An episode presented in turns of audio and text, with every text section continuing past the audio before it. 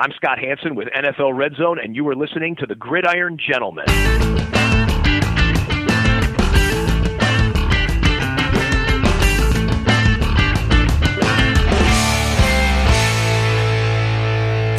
Hello and welcome to part one of this week's Gridiron Gentleman podcast, or as I'd like to call it, the five hour epic that is about to take place because everything happened in the NFL since the last podcast. Uh, joining us for this one, we have Simon. Simon, how's it going? I'm thinking we should delay this and record it in four days' time because it's all going to happen this week as well, isn't it? I think so as well. Mm. Uh, currently, as we're recording this, Odell Beckham's not on a team. Um, I don't think that will last. Hard to notice, to be it fair. Yeah, I'm hoping that will will be uh, resolved prior to the end of the podcast, at least. It won't. No, I don't think so either. We have James. James, how's it going? I'm fine. I'm back from my bout of horrendous man flu. There you go. It nearly killed me. Yeah. Yeah. At some point, it's just regular flu. No, it wasn't regular flu. I've had regular flu. I went to hospital with regular flu. Mm. It wasn't regular flu. It was nothing like regular flu. It was man flu, which is pathetic. It's just a cold. And we have Phil joining us. Phil, thank you for joining us, buddy. How's it going? I'm good, thank you. Thank you for having me back on. No, anytime, anytime. Yay. um, The only one happy that I'm here. I'm always happy to see you, Phil. I'm happy. Yes, I know you are, James. It's the bald one that I think might be more concerned. oh, Simon, cool. Yeah, Um, so, I'm um, not bald, it's just very short yeah, my dad says that too. and very far back. I'm just going to sit back and let you guys have at it. Nothing's happened in the NFL this week anyway. Nothing worth talking about. So about. I was distracted. so, I was just checking the standings in the NFC West. For the last week, I'm able to do it.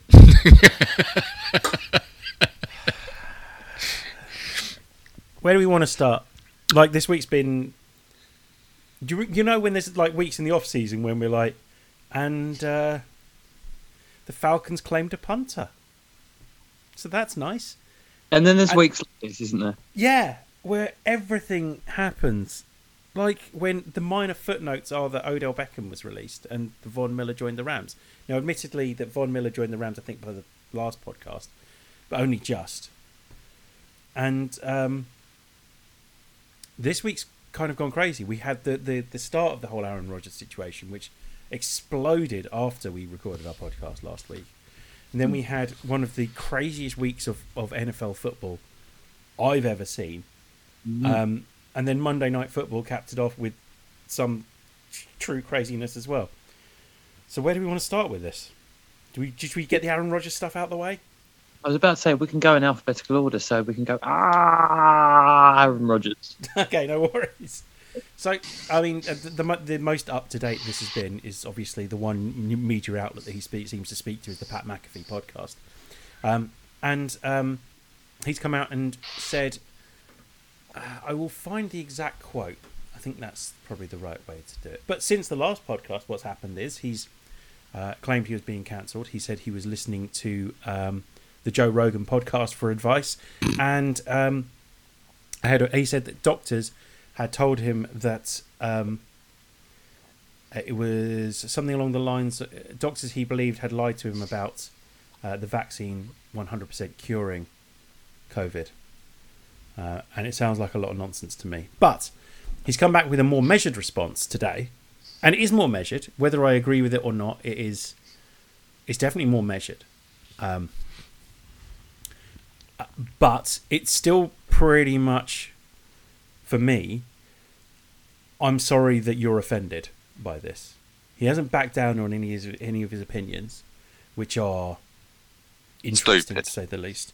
They are they are quite stupid, and it's one of those things where I I think that he's he's seems to have garnered a fair amount of support from some people that think that these are his opinions, and just because I have different opinions, he's entitled to his own opinions, which you're absolutely is absolutely the case. That's that's definitely the case, unless those opinions are quite dangerous, like deciding to take a holistic approach to COVID uh, virus, which spreads from person to person, uh, rather than uh, getting the vaccine, and then misleading people into believing he's had the vaccine, which is quite dangerous.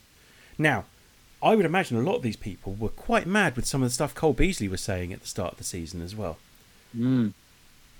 Um, so at some point you have to think: Is Cole Beasley? I mean, what Cole Beasley was saying was just an opinion. Like everyone knew where he stood, everyone knew what he was saying, and as much as I disagree with it, and I do disagree with it, he should definitely get the bloody vaccine. At, at least he's not. I don't know. There's I- I- something a bit sort of slimy about the way Aaron Rodgers has sort of this has all come out, Hmm. in that he was trying to sort of hide it Yeah. and not be upfront about his views and so forth. You know, he was uh, no, he was like, oh, I've been immunised. He was trying to hide behind, basically behind wordplay, Hmm. instead Yeah. of actually just outright saying, no, I haven't had the vaccine because I don't want to get it. No, he's allergic. Uh, no, no, it Oh, makes him impotent. No, uh, no, he's butchered told I hope not he to is do it. I, impotent. I can't remember what the real reason is because nobody knows what the real reason is because Aaron won't tell us. Um, as far as I'm concerned, we've seen enough quarterbacks, particularly quarterbacks, because they're the ones that get asked the, the, the difficult questions. Basically, we've seen enough players in the NFL get questioned about their vaccine status, in which a lot of them tend to ask, answer it's a personal opinion, it's a personal choice, which generally means they've not had it. Because the ones that have had it have come and gone. Of course, I've had the vaccine. Yeah, well, There's a global stupid? pandemic happening at the Yeah. moment, and this was the sensible thing to do to stop my loved ones getting it. Um, what you mean? There's a one in a million chance of me um, uh, uh, having issues with it. It's not even one million. It's one like It's- ten million yeah. or something silly Yeah. like that. Is but it's um, but at the same time, I can protect my loved ones. Probably the way to go, isn't it? But the, the the players that don't get it tend to be, and we've been banging on about this for over a year now. The ones that don't get the vaccine tend to be the ones that say tend to be a bit more cagey about it, um, for obvious reasons. Um, but they all say they're doing the research or they've done the research, and it's amazing when they're called out that all of a sudden they start doing the research a lot quicker, almost like they weren't doing any research in the first place and just listening to I don't know Joe Rogan. Aaron read 500 pages of research. Did They- he now? Kyrie Irving's manifesto on how his sage will help him from s- not getting it. The- he probably should have just turned to the ingredients page to start with to check whether Yeah. he was allergic or not. Yeah, what if he was allergic to the the the uh, holistic remedies? Yeah. Didn't even think about that. I'm sure he did his research into that though. Oh yeah, so absolutely. that's fine. Um,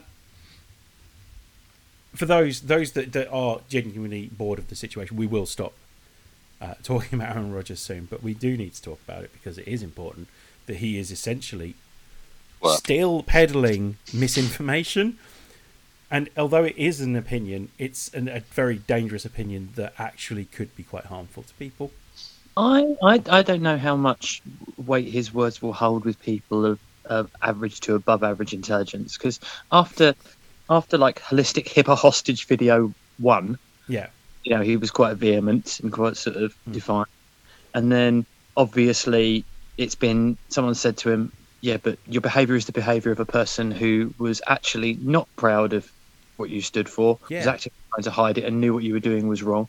And then holistic hip hostage video two, he climbs down from his perch, but is still arrogant enough to sort of say, Well, these are still my beliefs, man. Yeah. Um, so I think he, he kind of cost himself himself an awful lot of, sort of supporters who who are put off by his, how duplicitous he is. At least Cole Beasley was consistently um, stupid, um, but um, I think I think but he's openly stupid not about just- it. Yeah. Huh? Hmm. Yeah.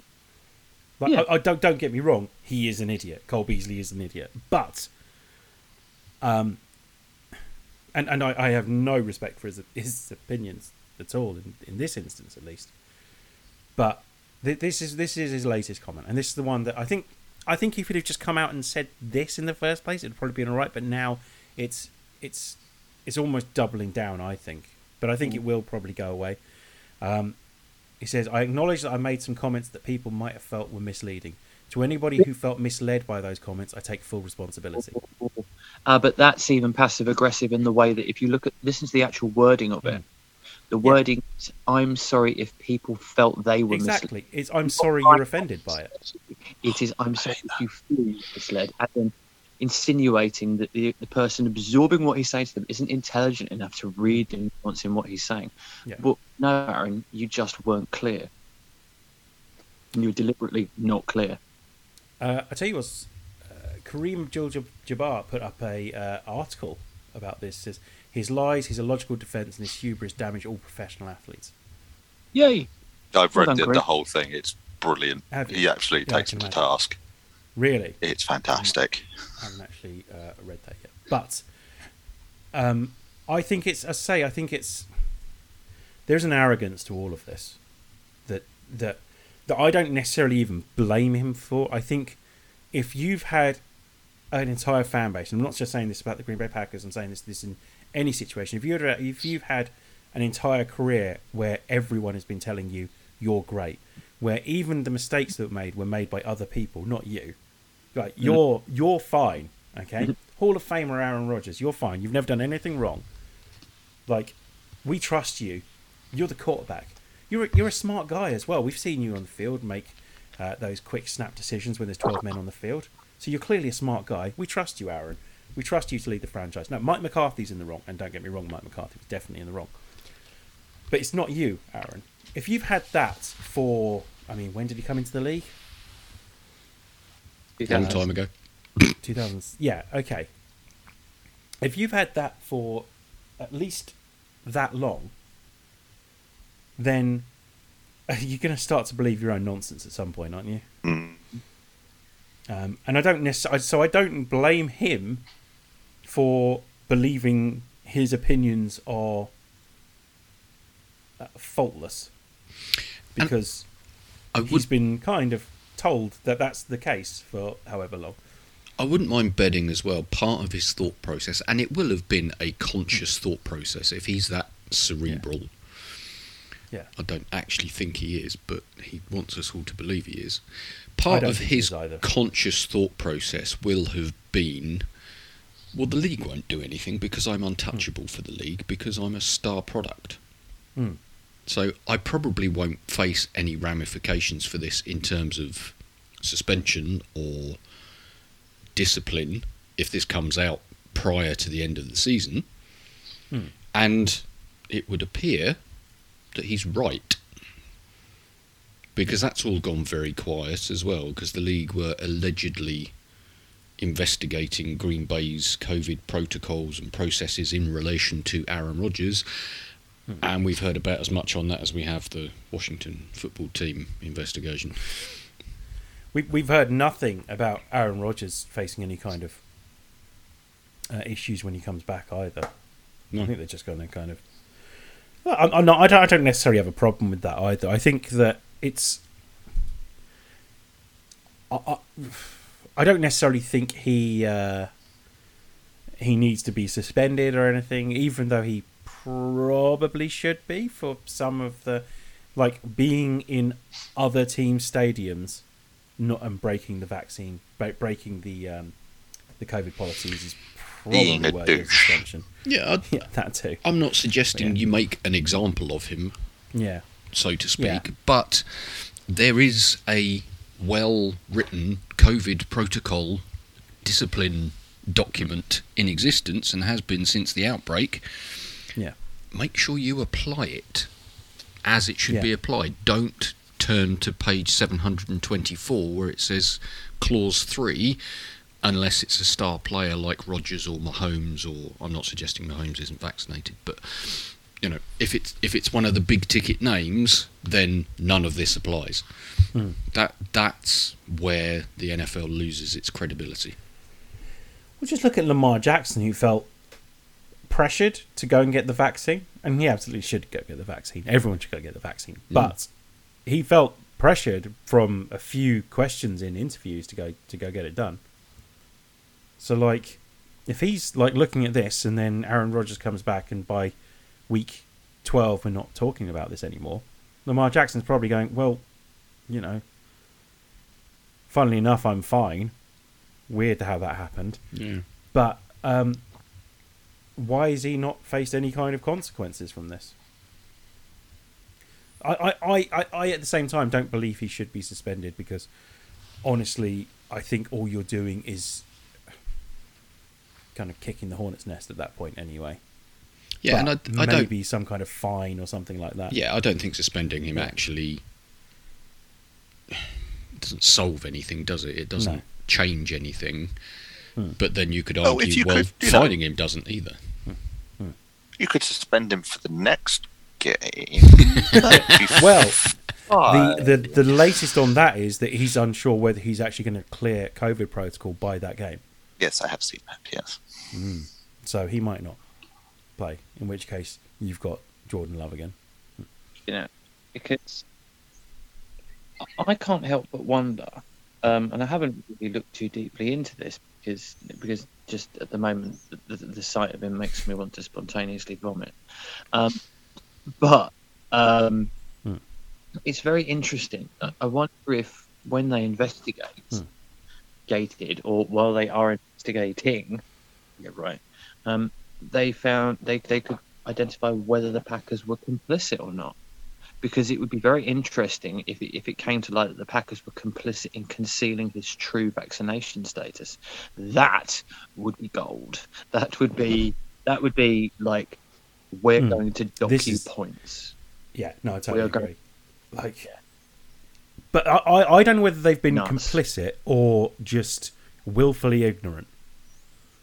Which is, yeah, But Yeah. if there's protocols to stick to and safety measures to stick to and insurance, then Mm. by not being thorough, you are by virtue potentially being complicit. this is interesting. Especially if you are not being 100% compliant with just yeah, one sp- player. very specific player. Yeah.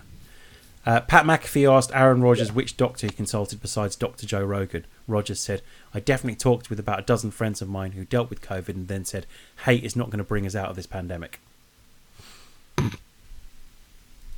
What? Yeah. What? That's not a statement. That's nothing. How many small? Yeah. This, Huh? th- That was from his original uh, one, I, I'm guessing. No, it's November 9th today, isn't it? Yeah. Um, uh, Howard. No, I'm not going to read what Howard Stern said. Um, but it's um, it's it's it's. Yeah, he's right though. Hate won't bring us out. This vaccines probably will though. Um. Anyway, should we move on? Talk about actual products on the field. Well, that's, that's not much better, is it? Not this week. I mean, it was entertaining. It depends who you are. James obviously probably feels quite good about it. I'd imagine. idea how that happened. Um, I don't know. It, it's like something something possessed Dak Prescott and told him to play like, Yeah. terribly. Or just it wasn't well. just.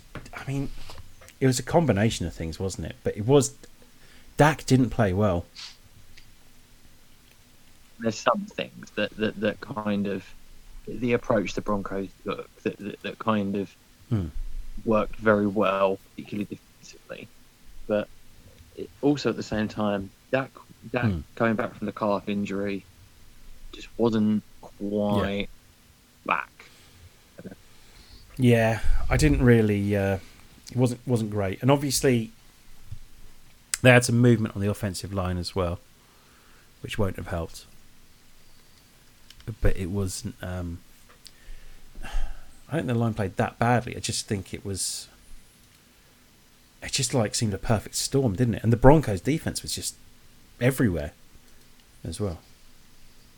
Well, it was weird. Like, Yeah. the All-22 went up this afternoon, and I'm a couple Yeah. of drives into that game.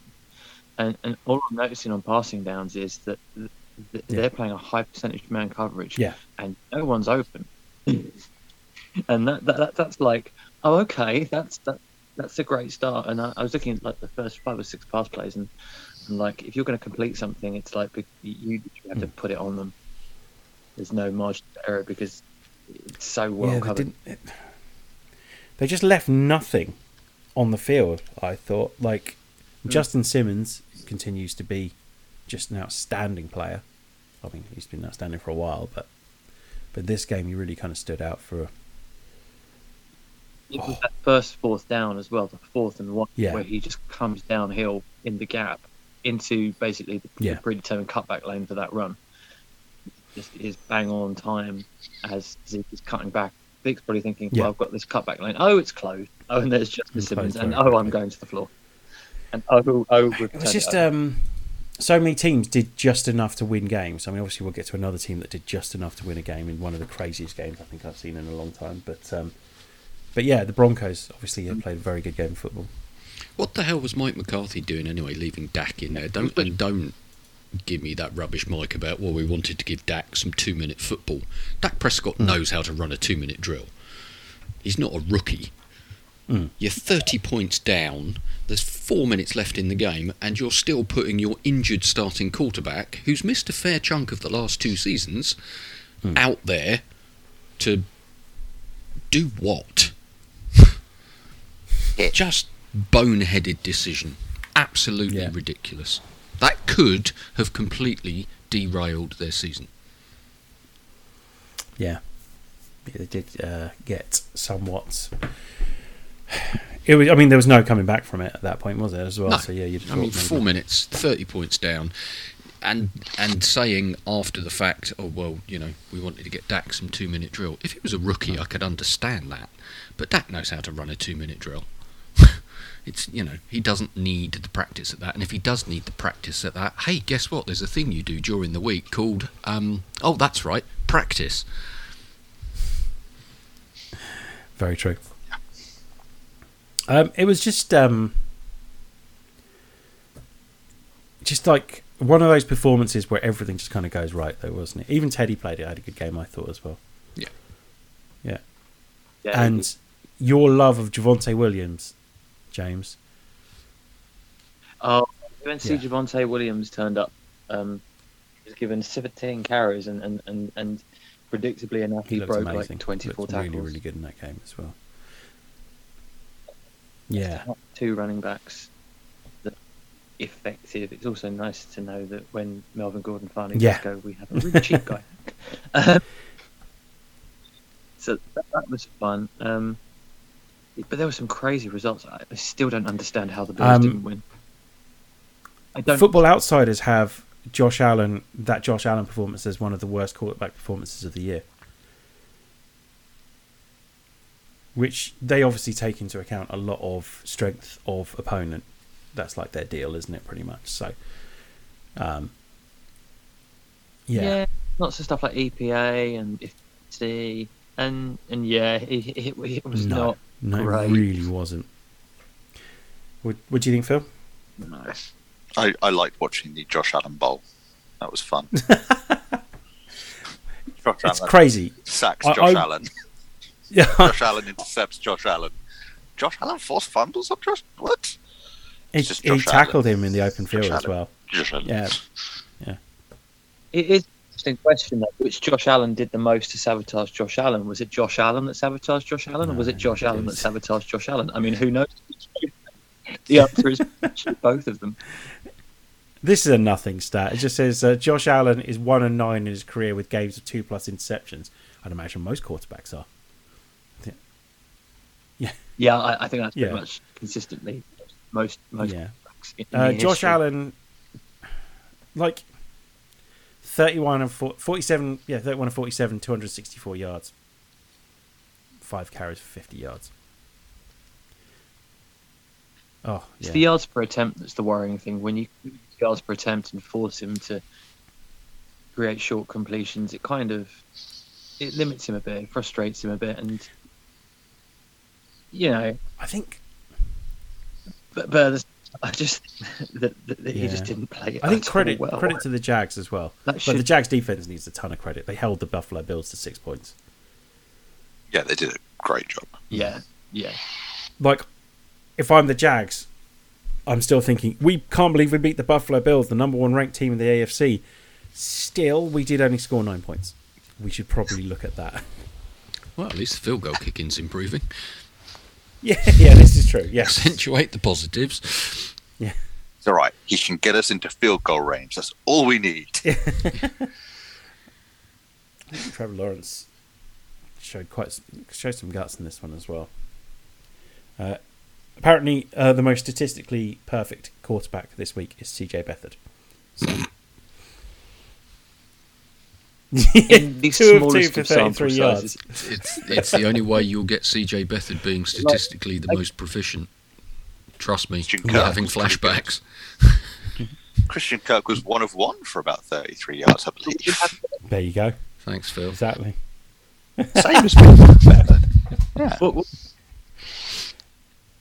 Oh yeah, he was The playing against the problem Niners. is then what they we've got right, secondary. is That's why you- that was such a pass. James. Yeah. Both quarterbacks Gabberton So I'll let you speak now, James. Oh, there's a delay Both and it's winding me up. Go on. Sorry, James. both quarterbacks gabberted, and by gabberting, um, the verb to gabbert, which is to um, complete Mm. passes for fewer than five yards per attempt. Trevor Lawrence, it had in 26 attempts, threw for 118 great. yards, Um, just under four yards per attempt. That's that's scary. That must that, that that's the most boring, boring passing display you will have ever seen. It's And almost yet- like he has a coach who doesn't want to be there. yeah, and yet these are the kind of performances that are going to keep Urban Meyer in a job. Nobody wants that, Nah, I- nah. How smug apart did from he Urban look Meyer. as time expired, though? I don't think Urban Meyer wants that No, really. he wants to separate the uh, the being fired paycheck. That's what he wants. Yeah, he wants a big fat paycheck and you know, sort of a little yeah, five thousand dollar voucher for Hooters or whatever. We But yeah, can uh, we can offer him, uh, yeah, a ten pound gift voucher for Diamond and Lace in Watford. Um, Nice. it's, uh, a discount on our OnlyFans. Diamond. yeah, there you go. Yeah, well, no is discount that this is that place as seedy as it sounds, Dan? I've never been. Ah, damn, he didn't fall for it. no, I, I've I've um, I've never been, and there's definitely no stories about it. So that's the important thing. Nope. No. Absolutely no Um, stories. so um, yeah, no, the, the Jags can't get get get by by scoring nine points every week. So they probably need to look at doing something on offense at least. And I know the Bills' defense is very good, but um, they probably want to uh, look at scoring a few more points. That probably sums up how weird this week was. That the Jags Yeah. can't get by scoring nine points every week. Only Yeah. the week they play the Buffalo Bills. Yeah, Yeah. arguably the best team in the AFC. Yeah. Just weird, weird, weird seven hours of football. seven hours of commercial free football. Um, yeah, it really was. I'm just looking at the other results then. Um, the Vikings can't ever catch a break, but also don't help themselves in any way, shape, or form. Nope. Uh, they should have put that game away, and they didn't. Instead, they played to try and win the game by a field goal against the team with a kicker that should be going into the Hall of Fame because he's very, very good. He is the greatest kicker of all time. he could be, yeah. He's he's he's very good at the very least. The fact that almost the fact that my phone automatically says as soon as I write Justin, it goes mother. it knows exactly what I'm going to write after I write Justin. um, yeah, I'm. Um, I just the Vikings don't have much luck, but then they just don't help themselves at all when it comes to the actual games. Anyway, the issue with having Kirk Cousins as a quarterback. He's not bad. He's not bad enough to throw games away, but he's not going to win you a game like that off of some know. big throw. You know, I he's not going to make some kind of magic happen. Oh, he's I th- I- good. yeah. He's solid, but he isn't magic. but they were moving the ball up and down on, on, on the Ravens. Like they, he's got he's he's good enough to get the most of Justin Jefferson, Adam Thielen, and Dalvin Cook was running all over the Ravens. So like, play to win the damn game. Don't don't play to kick it because you're going to lose if that's the case.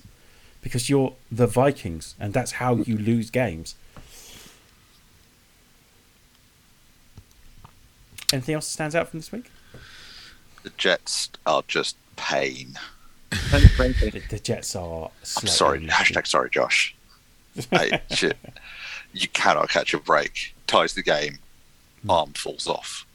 Yeah. Just yeah, that's great. you had some hope, Still- and then it died. Still, we uh, got a glimpse back into 2015 with Josh Johnson, so that's nice. But yeah, it's like, it's like Phil says. It, it wasn't even like the way you expected the hope to be dashed. We all expected the hope to be dashed Hmm. in, you know, the first snap of White's second game, where he just immediately throws an interception, and then on his second attempt throws another interception, and then it's all over. But no, no, no. He had to have a spurt of play that said, "Oh, this is for real," and then He's good. then then it all He's comes. Dead. He was he was very good as well. He still he's still like Mike White has proved himself to the point where you know if he doesn't take another snap this season, there is going to be a team that's going to go. Should we go get Mike White? He's not going to get the much in Heinicke this year." treatment. That's what's going to happen. He's Yeah, going to get the exactly, Heinicke treatment. Uh, and he's going to go to a team and lay an egg Oh yeah. because we've seen. Yeah, we've seen a game and a half. Um, he is Yeah. AJ McCarron, there you go. Nailed Reborn. it. ashes of AJ McCarron, rises Mike White. Yeah. And that's how they will introduce the Mike White graphic novel on page one. Um, how how do we how are we feeling about Sam Yeah. Darnold this week? Speaking of Jets, I'm surprised that Josh wasn't Uh, suffering huge PTSD flashbacks to his time at the Jets. mm, it's crazy. It, that's what it looked like. It looked like Darnold at the Jets again. he did. It was Would you reckon? awful. Yeah, wasn't. James, Oh, he doesn't like him, does he? Um, no. he, he got he, he got pressured, and he Yeah. did. He did, he just Darnolded. Darnold, you Darnold, he Darnolds, she Darnolds, they Darnold. It's a verb now, which is the- the moment you get put under the slightest bit of pressure, you, you crumple like a origami swan. Um, no, he, he he's back to to being skittish and seeing ghosts in the pocket and just instinctively reacting in ways that, that are just completely wrong for that relevant situation. And I think Bill set out to do that. Um, yeah, I, I think the, the Mirage with Sam Darnold was weeks one through four.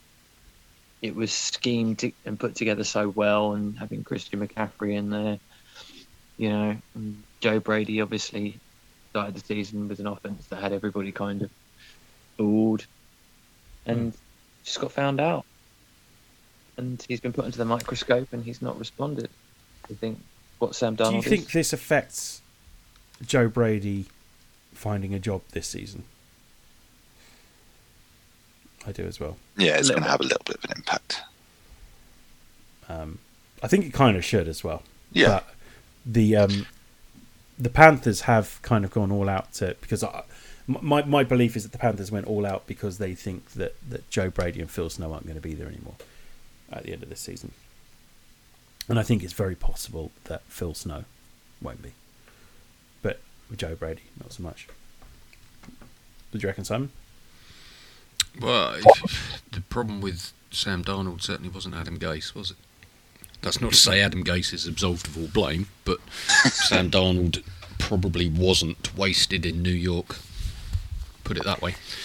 Um, and Joe Brady probably hasn't got much more than the first four pages of the playbook we've already seen, because he's not really doing much to try and keep ahead of the curve, is he? He's putting the same thing out there week after week, and teams have caught up to it.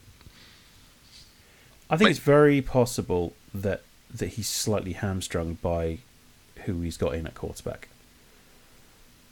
So there's only so much he can do with Sam Darnold, Yeah. and Sam Darnold is throwing balls that are going to get his his wide receivers killed most of the time, which is Yeah. a real problem.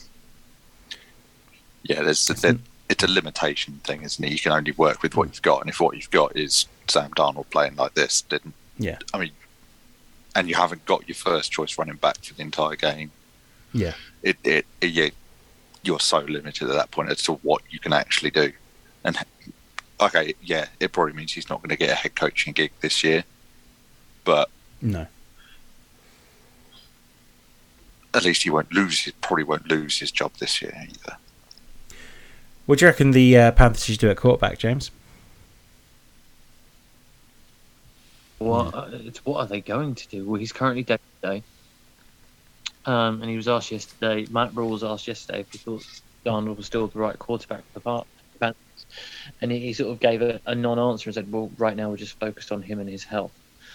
So it sounds to me like they're in the midst of trying to make a decision here about how to play out the rest of the season. But um,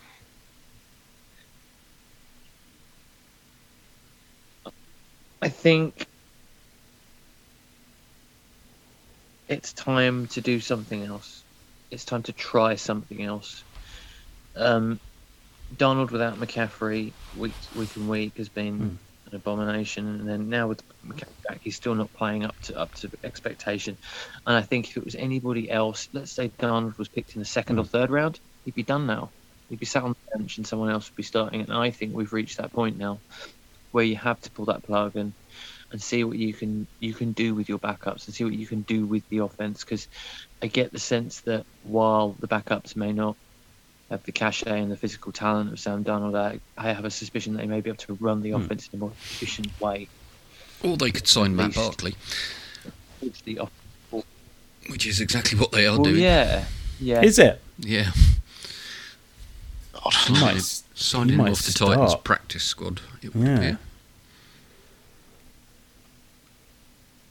I think I think now's the time. You've got to pull the plug. We now know what it is. I mean, you've got stuff Yeah. on the sidelines from Sunday of Yeah. players shouting at him. Yeah, on Robbie Anderson was his letting own his players. thoughts known, wasn't he?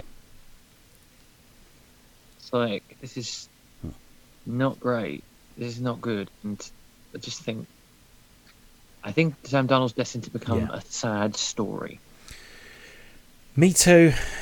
A shame it just didn't really work out, and can't tell whether it was just like the early stages of his NFL career that just kind of it all kind of crumpled in, or whether he's just never been good enough for the NFL. Hmm? And James, well, it Yeah. suffered from the same thing that Jameis Winston and Josh Rosen from. They had such an amazing sort of first starting season in college football that they just kind of their reputation was built off of that, and it took a while for everybody to realise, well, actually, hold on, that was the outlier. Hmm. What they are is what you saw after that. I mean, Yeah. I, I suppose there is a case to argue that potentially Sam Darnold was ruined by the Jets because if he didn't get the progression that he may have got elsewhere, it may be down to the Jets that we'll never know how good Sam Darnold could have been. But looking at him play this year, maybe we are seeing how good Sam Darnold can be. Yeah. Well, I mean, the whole point of this was to test out. I mean, they they took his fifth year option, didn't they? Hmm. So they're paying Sam Darnold next year, which, um, in hindsight, seems like a bit of a mistake. But I do understand that they were kind of seeing what they had in Sam Darnold, but yeah, it's not wonderful. And that that they're kind of hamstrung with what they can do next season as well because they've given away an awful lot to try and bring in other players to surround them with. And there's just not a lot out there. I suppose free agency is going to be the the key, and whether they are now suddenly in the Aaron Rodgers sweepstake, I don't know, and whether the Aaron Rodgers sweepstake is still a thing, Well, I also don't know. what have they got to give up to get Rodgers? Oh wait, hang on. Is he a free agent at the end of this season? No, No. Then they ha- No, they would not. have to give something up, and the only thing they've got to give up is McCaffrey. and would the Packers want McCaffrey? I mean, everyone would want McCaffrey. I mean, you, you if- obviously want him, but yeah, but you've already got Aaron Jones and AJ Dillon. Aaron like- Rodgers also wouldn't want to go to a team where the best weapon has just been taken away from him. Well, this is the Deshaun Watson problem. Uh, if you take out all of the legal problems that Deshaun Watson's Okay. having, yeah, I mean, I was going to say there was a slightly en- different problem. entirely Watson. different problem. Yeah, but if you take out all the legal problems Deshaun Watson has, and you send him to a team that then gives up three first round picks and a star player for him, then all of a sudden you've sent him to a team that is probably in roughly the same situation. That Yeah, you've just sent him to the last same few place in a Exactly. different city. Because you're not going to Yeah. send him to a team that's been successful because they're not the teams that are willing to give up three first round picks No. to Deshaun Watson. So it's um yes, it's a uh, not a great situation I think for the Panthers because they have mortgaged so much to be successful this season. But there we go. James, your love of Baker Mayfield had a great game this week. Ah. So Mm. addition by subtraction. So th- there are some quarterbacks, right, who have been taught just to read what the hmm. defense gives you, and they naturally do, right? Yeah. Yeah. Baker does that. That's why he doesn't didn't throw the ball to Odell 13, 14 times a game. And yeah, there were occasions where he wouldn't didn't throw the ball to Odell that made me scratch my head. But for the most part, one of the things we loved about Baker Mayfield uh, in his rookie year was was that he would complete tons and tons of passes to tons Hmm. and tons of different players you'd never heard of, just because the guy was open because of what the defense was doing. And that's who he is. He just throws it to the next open guy. He did it at Oklahoma as well you know, where he would have the choice of Dede Westbrook, CeeDee Lamb, or Hmm. Joe Mixon, or whoever to throw it to. So, you know, that's who he is.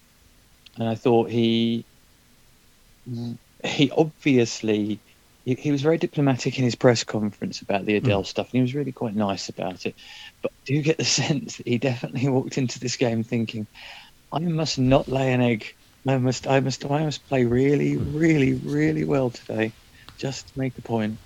And not only am I going to play really, really well, but what I'm going to do is I'm going to unload a bomb that travels 67 yards in the air to Donovan Peoples Jones, of all people, just to show that I'm perfectly capable of throwing the ball a very, very long way and that I don't have a new arm like OBJ's dad says I do. I was, Hmm. I, but I thought he played really, really well. I think that's the Baker Mayfield that that, that I I always hope to see on game day, and I was really, It's really. pleased it's to almost see as that. if a somewhat unwelcome distraction in the locker room had suddenly disappeared. Yeah, like Yeah. a, like a, a weight has been lifted. it was there was moments after Calvin Johnson replied that Stafford ret- replied retired when Stafford was a bit like that as well. Like for the for the first part he of of, Yeah. of him missing Calvin Johnson, it was very much he was looking around looking for him, but then all of a sudden he remembered he had players like Golden Tate who are quite good and a surrounding cast. And it felt a bit like that um, except more extreme because Stafford actually wanted Calvin Johnson there. Whereas I don't think Baker Mayfield. Was, I think it got to a point where it's like, um, so, uh, but uh, OBJ's been saying some mean things about me. Uh, all of his LSU friends are wearing uh, free, um, free Odell t-shirts, except for obviously the LSU players that were on the Browns because that would be weird. Um, which there's a few of them on the Browns as well, isn't there? But um, Anybody else feel just like, they were a couple of weeks late with that? what the free Odell thing? Yeah, after he'd been placed on waivers. Mm. It's like um, he has just been freed. Yeah, this, this is pretty much the definition of that. To be fair, Yeah. Mind you, he didn't do himself much favours on waivers, did he? That's diff- harder to say than it should be. he kept talking about the teams he wanted to join. Yeah, but he he made it clear through his team of Hmm. people, quote unquote, that if the wrong team claimed him on waivers, there would be issues. Hmm. Well, of course there'll be issues, Odell. It's you. Yeah, yeah, he's a bit. Special. He's a. He's, yeah, he's. He's never quite lived up to the hype, has he? No, no. he he made one highlight reel catch. That's not to say he's not done anything else, but he made one highlight reel catch on primetime Hmm. Yeah. football, and has dined down on it ever since. Yeah, and I think that actually hurt his career. I'll stand by this. That I think he was constantly trying to get back to that point where I don't know. Everyone kind of thought that that was what he was going to be every, every week, and obviously he wanted to live up to that. I think to a to a certain extent, and never you're never going to. That's always going to be a problem. So Yeah. Try and make a play more difficult than it would need to be. He'd try and yeah, go for the more difficult way of doing something to try and get the highlight again, rather Hmm. than just leap and catch the ball. You're an incredible athlete. All you need to Yeah. do is literally run as fast as you can, jump really high, land, and take off, and they're not going to catch you. yeah, I agree.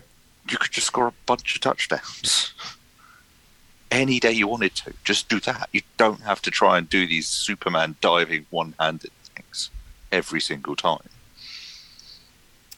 Um, yeah, exactly. Should we talk about how uh, the Chiefs still have problems even though they won the game?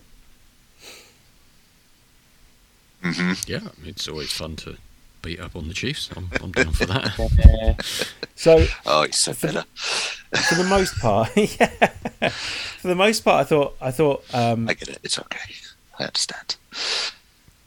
um, I th- most part I thought um, the Packers defense had a very good game for starters, but they were helped in small part by the fact that the Chiefs just don't help themselves.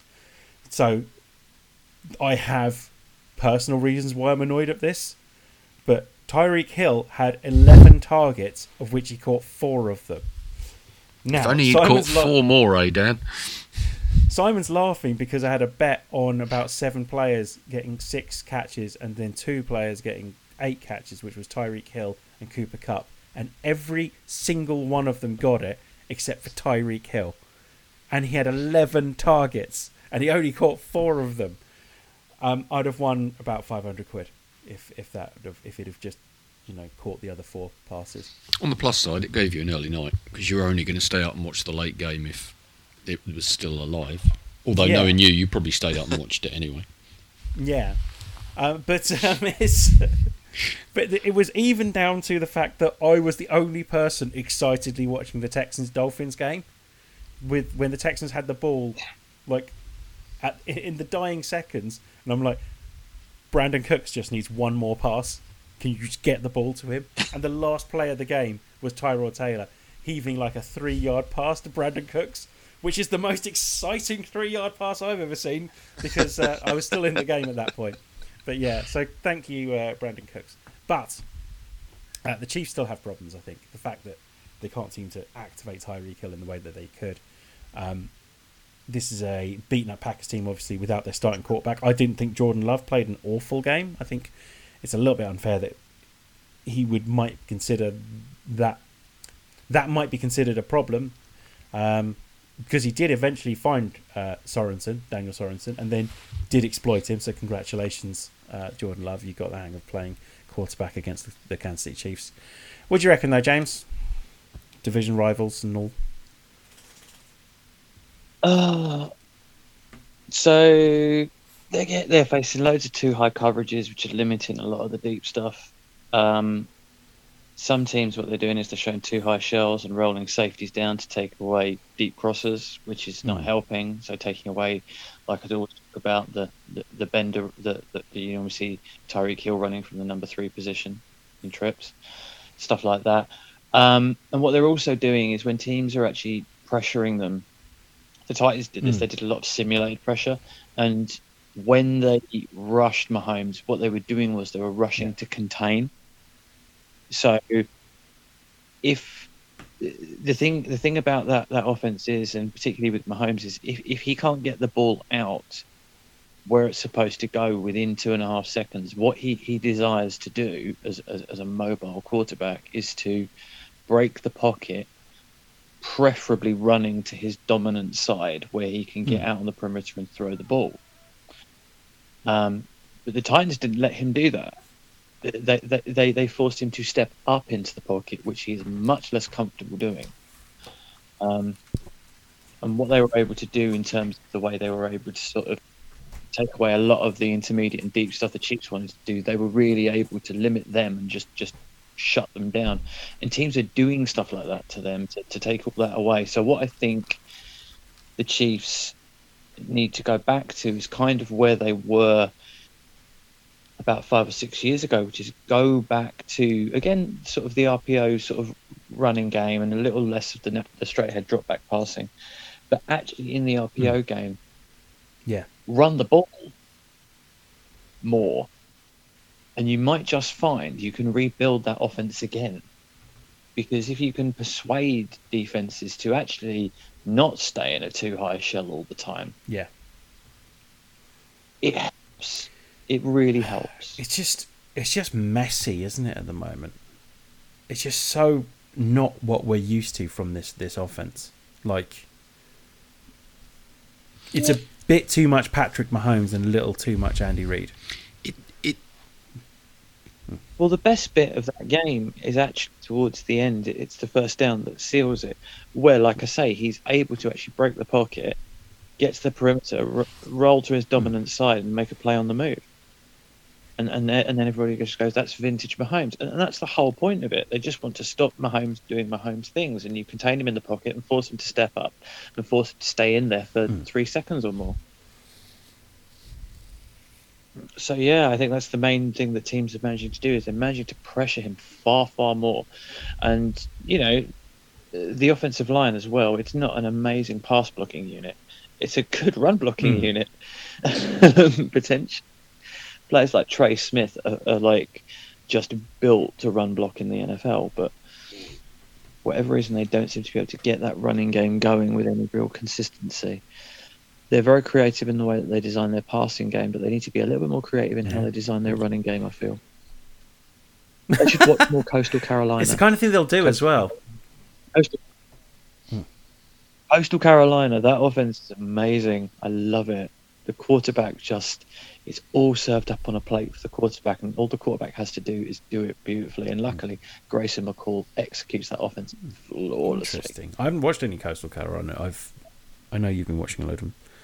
It's so just like oh, it's just like oh, you watch them just run that offense, and it's like a juggernaut. Some games, and you're just like that's so flawlessly efficient, and there's loads of like spread option stuff, and it's just they always find a way to make defenses wrong, and it looks easy. And it's just like yeah. Anyway, I, I digress. Uh, any other thoughts on the Chiefs or the Packers? I'm wondering more and more as the weeks go by whether Patrick Mahomes has lost confidence in Andy Reid and Eric Bieniemy. I wonder whether those first couple of losses in games that they thought they should win, probably including the Super Bowl, Hmm. um, Mahomes doesn't trust the system anymore because he seems to be hell bent on trying to work outside of the system. And it's it's almost as though he's convinced himself that unless he makes it happen, it's not going to happen. Rather than trusting, I'd be interested. I don't suppose we'd ever find out, but I'd be interesting to know what percentage of audible is going on at the moment with that Kansas City offense. Yeah. Well, I just think plays break down. I don't even think it's like how much he's controlling at the line of scrimmage. I just think plays break down, and as a result, he ends up having to do Patrick Mahomes stuff. Um, and uh, it's it's um, as as great a quarterback as he is, you can't just rely on your own talents, and Phil will know that uh, from watching Russell Wilson play. Like as James has said previously, let Russ cook isn't a uh, a, a tactic, but but um, but it seems to be what No. they've gone with, and there's a bit of that with uh, the Chiefs, and I don't necessarily think it's on the coaching in this instance. Yeah. Yeah, I mean, this is this is hmm. why I, I said in, I put in the question last week if is anybody else noting, noticing similarities, not just in the funny similarity of you winning a Super Bowl, then the next year losing a Super Bowl to Tom Brady. You know, Yeah. that could be a lot of quarterbacks at this point. But yeah, there's this. It it feels. Hmm. It does feel similar to the Russell Wilson thing, where it is he is trying to do it all himself Yeah. a little bit too much, and you know he, there's there's almost this sort of slight lack of patience. I feel from Mahomes in that he's just trying to force the big play, and if they get behind, which their defense hmm. is liable to do, it's liable to give up points. He then feels like, well, I need to get it back all in one, as opposed to being patient with it and just slowly getting the ball up the field in a bunch of places, Keep trying to get it like two or matriculating up the field. Yeah. Uh, anything from week nine else? Anything else from week nine we want to talk about? Even No, officiating was pretty good this week. pretty Yeah, I clean liked yeah. calls, nothing a bit of a- controversial from the refs at all. Oh So- yeah, Tony Corrente's a pillock. we'll get onto that in a second. James, sorry, what did you say? No, Tony Corrente. Have you seen on Twitter? Kam Chancellor has basically called Tony Corrente out, basically, essentially saying, "Why don't you strap some pads on?" yeah, and, and we'll see how this ends. Oh, he said that I, I saw it. He said, if you want to hit someone, put some pads on. and We'll see how it goes. Yeah, Oh, fair Listen, play. You wouldn't last long against against Kam. Oh, he's not. I miss Kam Chancellor. He's not a young man. So yeah. So uh, yeah. Where do you want to start with this then? You want to rant, bet, Dan? See, I, I, do you I, want to I have do and I don't, because um, the Bears lose games because they are a messy football team. They don't lose games because of officiating, and I will always say this: that if you put yourself in a situation to lose a game, you're going to lose a game. Uh, you did you you- you almost deserve to lose a game if you don't put a team away in the first place, and as as great as it was seeing the Bears come back and then take the lead, the fact is they let the Steelers back into that game multiple occasions. There were numerous penalties that were the Bears' fault, um, and they do deserve criticism for that because the team is sloppy, and that comes down to coaching, I believe. Uh, and I want to talk about Justin Fields in a bit, if that's okay. But um, the the egregious penalties in this one were unreal. So let's start with the fact that he called taunting. Okay, even if nothing happened after that, um, Marsh did his usual apparently uh, high kick celebration, which I thought looked really cool. Who was the gladiator that used to do that? Jet from Gladiator. Um, they look a bit different, obviously, but uh, one one didn't wasn't responsible for some burgeoning teenage thoughts, uh, but um, I would That's a mental image I didn't need at this time of night. Oh God! um, and um, yeah, See, you're off. So- you, you, you're wandering now, aren't you, Dan? Come back to us. gladiators in the nineties, eh? Um, so um, Ready. I a bit young. We need oh, Joshua. stop it, Phil. anyway, Ugh. um, yeah, he then walked towards the sideline and kind of did a kind of yeah, I just did that kind of motion. He didn't He do was- anything. He stood did- there and we- looked at him. He did, yeah. I, I thought he was doing it to the crowd, which I which apparently is fine, by the way. Like, is absolutely fine. You can do Yeah. anything you want Yeah, to you, the crowd. you can taunt eighty-five thousand people. Just Yeah. don't aim it at one in particular. Yeah. So then nothing was called then, and at that point he was running back, and then the ref moved back into him, and then as soon as he did that, he threw a flag that can I can only describe as someone starting uh, a Fabulous. fifties dragster race, um, and um, gave away a 15 yard penalty. One of the weirdest situations I've, I've ever seen. And just, there's so much wrong with it. Like, I, I don't know where to start. Someone else take over, please. No, no, no. We're enjoying I don't this. like the taunting rule. So, yeah, I don't let's like start it. with the fact that taunting. Taunting is one of the best parts of Yeah. sport. I'm sorry, but it is. I've played sport my entire life. Being able to talk trash to other people that you've just dropped a basket on, scored a goal against, whatever, is the best part. Yeah. I love beating people and I love letting them know that I beat them. I'm a bad winner. Mm. It's what I am. So taking taunting away from the Typical game Seahawks fan. well, yeah. but you're not going to, 99% of the time, it's not going to lead to a fight No. Yeah. because the other guy's going to just do something back the next time and he'll talk trash. That's how it works. Yeah. It goes back and forth. Then after the game, you shake hands, you go on with your lives. They all shake hands at the end of the game. They swap jerseys for. The, for I mean, it's just It doesn't result in a fight. yeah. I, I, the, the, the, the fights and punch ups we've had have usually just come out of nowhere, to be honest with you. Or if you've hit your quarter, you know, someone's hit a quarterback at the wrong time. It's not when it's taunting, it's when you do something dangerous. We've said it before. That's when you get fights. Stop the fights. Don't stop the taunting. Like, go heavy on the fighting. Any kind of fighting, just just just, just go go heavy on it. Stop the fighting. Yeah. Because the whole point of this is because people outside of the NFL watch sports, young kids watch sports, and they don't want them to start taunting players. Okay, well, that's down to the coaching at their level. That's nonsense. Like, Kids don't taunt anyway. no. and if they do, it's down to down to awful coaching. I, I coach like under 16s and under 18s, Yeah. and they don't. No. Now, admittedly, that's because my team's quite good, and they're usually up by like 30, and they just Well, don't. surely they should be taunting more. Well, And- that's the and thing is it's that they, chess, they Phil. usually feel fairly bad at that point. it's like, oh god, oh no, it's happening again. up by 30. I mean, they are playing golf, but uh, yeah. But um, But they don't. They just don't No. do it. Now, is that partially because it's a team from Yateley and it's very middle class and a whole bunch of white kids?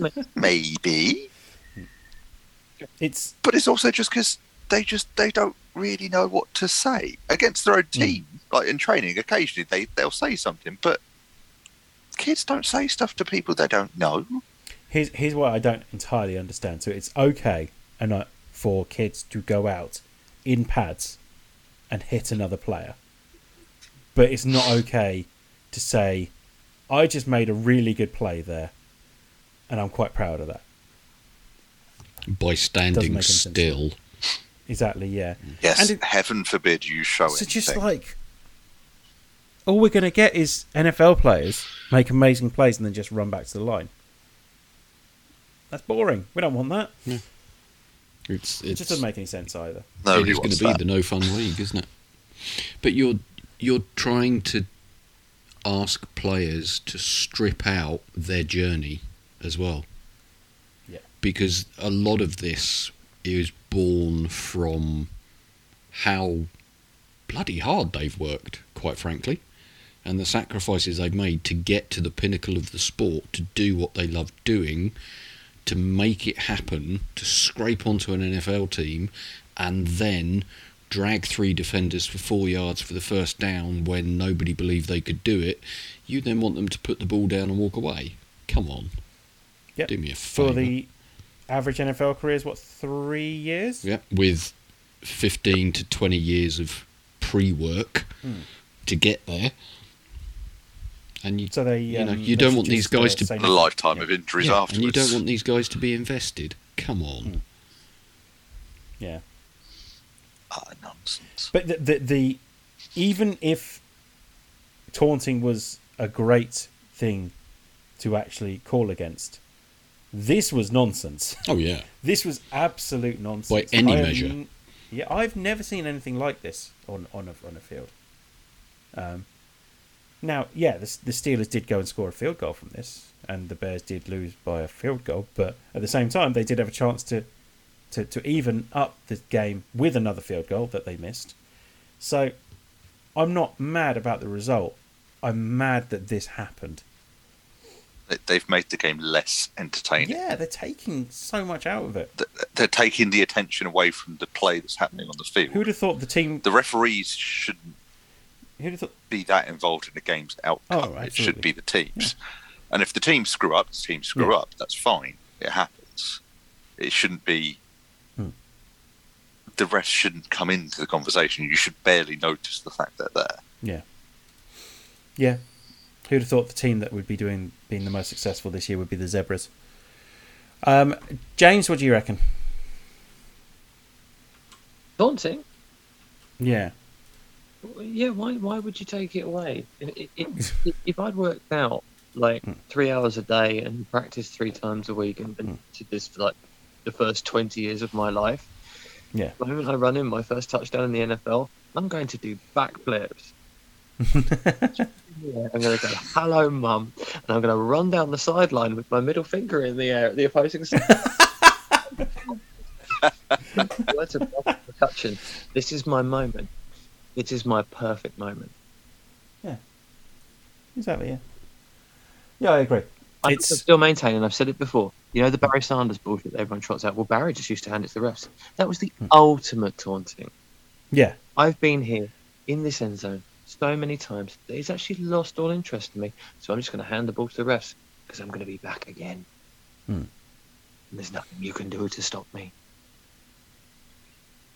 It's like the uh, the classic Mario Balotelli line of, "Oh, why don't you celebrate when you score goals?" Does the postman deliver with, to celebrate when he delivers the mail? I don't know, Phil. Do you? No, Phil, yeah, tell us. I barely deliver anything really. Just gonna throw it at your house. Ah, no, you, you, Just gonna fling it. you're not doing the stereotypes any good there, Phil. you don't seem to care. Um, so it's, it's, I mean, it's just one of those. Oh, the the whole thing. We're understaffed. They're not firing it's um it does annoy me it did annoy me um however i did think the bears played well the bears defense was awful but justin fields is looking pretty damn good and that's that's at least two games in a row that i've thought that so now i'm not getting excited because i'm not allowing myself to get excited however I'm allowing myself the possibility that at some point I might get excited. So there's that. Excited, Sure. aren't you? You're getting mm-hmm. excited about the possibility of getting excited. That's all I'm going to allow myself, Simon. It answers a lot of questions, Dan. Let's Like just what? leave it at that. Okay. I mean, it's insight into my life, uh, obviously, but Jet from Gladiator as well. So you know. Yeah, I, I, that? I managed to. We don't yeah, need more I of blocked that. I don't want to go back there. Uh, anything else we want to talk about? Well, the fact that however many shows we've done and however many years we've been doing this, Phil actually managed to drop Yateley on a podcast. One thing I never thought I'd hear mentioned on the Gents podcast Yateley. What's Yateley? It's a place. Oh, okay. It's a little middle class towny It's a very, thing. Oh, yeah. very British Hamlety place. Oh, really? Yes. Well, there we go. It's a private school. Oh, I see. Play basketball at the He only private gets in because he's ah. got the postman's van. I went to school down the road from a private school, and hmm. and the school I went to was continually having massive fights with the private school. I just happen to. Th- it's just potentially, Phil, the team of kids that you coach might just be good kids. Yeah, but at least they fight by Queensberry rules, being a private school. They used to fight with them. They used to. They used to flick their cigarettes at your face and everything. First years, sorry, year sevens. Yeah. um. Okay then. Oh, we should probably talk about the Titans. They're quite good. Like they they won a game without Derrick Henry against the LA Rams. Matt Stafford not Oh, necessarily looking like the MVP this this game, admittedly. Nobody tell Josh. He'll get really angry. Yeah, well, yeah. um, I I thought that the Titans are, I mean, they are in that kind of bubble of AFC teams that all stand a chance of winning or being the best team in the AFC, aren't they? Really now? No. Okay. You, you, Yeah. No, we agree. Yeah, I, I I think they're quite good. The ten, uh, but what's most impressive is that defense has gone from being um, pretty tough to watch last year to being really, really good. Yeah, where did that come from? Um, I'm guessing they just maybe Bud Dupree's really good. Like, but it's not just Bud Dupree, is it? Like, it's like everyone seems to have stepped up this season. Um, it's possible it's coaching, I suppose. They're getting more consistent pressure, which is really helping. Yeah. Also, the secondary's playing very well Yes. as well. Uh, Harold Landry's having an outstanding season as well, and Jeffery Simmons. Jefferson, amazing on Sunday. Uh, yeah, yeah, he was really good. I think the only other thing that we do need to just mention at this point, by the way, this many weeks into the season, is that it does actually appear that the NFL is just having a massive nervous breakdown. I, I can't tell. Does this happen every year? Is there always a week where it's like where it's where it's like this every season, and we just forget? No, I'm talking. I'm, I'm talking like if you think about all the stuff that's happened in the last three or four weeks, it's like the NFL has just had a massive breakdown. We've fired a coach for racist emails. We've had a quarterback lie about his vaccination status. Hmm. We've got referees deciding that they want to get stuck into the players and then throw flags at them. We- We've got the Bills losing to the Jags. I mean, the entire NFL just appears to have gotten very, very drunk and had a massive breakdown. Yeah, which kind of means we're probably due a boring week, right? We had a boring week in the same week that we lost a coach because of racist emails. I just think it's having a breakdown. Yeah, maybe. I just, It's I just want to know what's next. um. Well, Odell Beckham is what's next. Figure out where he's gone, I suppose. yeah, wherever he lands and causes some kind of implosion. Yeah, basically. Hour and a half to do it Yeah, is all. yeah. If he could. Yep. Yeah. Um, Hour and a half. Right. Yeah, right. Mm. Hopefully, yeah. Let's let's let's, let's try and keep it to that. Um, Didn't the Giants win a game? the Giants won again. Yeah, Exactly. We are through the looking glass now. looked quite good doing it as well. I thought The- the- against the, the Ra- Raiders. which made me really happy. Oh yeah, it was the Daniel Jones is going to continue to be a starter game, wasn't it? Yeah. Because he's done enough. Daniel Jones Yeah. is having a good season. It's the hmm. supporting cast that's failing him. Yeah. Well, I don't know. Kadarius Toney, who's having an entire season in entire, entire career in one season, he's there as well. So he's looking quite good. Hmm. And then their defense Yeah. really showed up. They were really good. Yeah. Yes. Yeah. The defense has been has been on the verge of being really good, but I think this was like a, a stepping up party.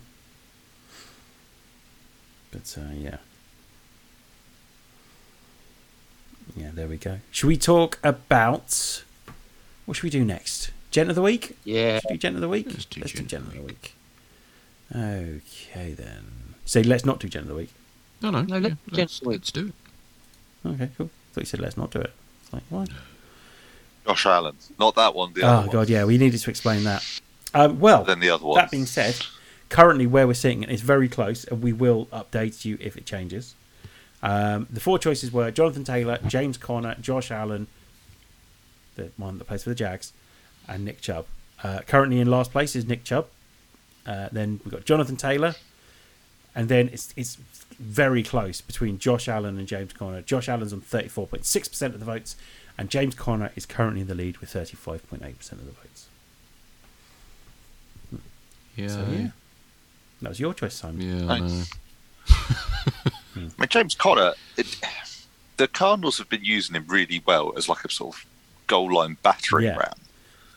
To sort of just, all right, we're close to the goal line, we'll give it to him, he can just barge his way through. But they actually used him a bit more in like the open Yep. field Mm. and everything. And he just had a, an amazing Yeah. game. It was great. It was against the Niners. It made me really happy. Thanks. I mean, it was it, Chase- it was yeah. kind of forced upon them to a certain extent Because Chase Edmonds when went down. Chase Edmonds went out early. I think he went out in the first series, Yeah. but James Conner just well, he ran over us quite literally in Dre Kirkpatrick's situation. Um, I mean, that was that was the low point of the evening, watching Dre Kirkpatrick get run over. Yeah, that's not good. How are you feeling about the Niners, Si? Oh yeah, loving life, Dan. It's great.